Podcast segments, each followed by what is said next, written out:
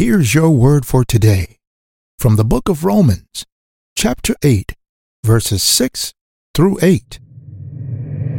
Following after the Holy Spirit leads to life and peace.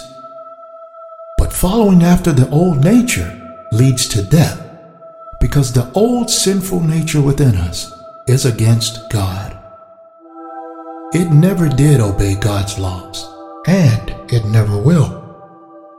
That's why those who are still under the control of their old sinful selves, bent on following their old evil desires, can never please God. Amen. And that was your word for today from the book of Romans, chapter 8, verses 6 through 8.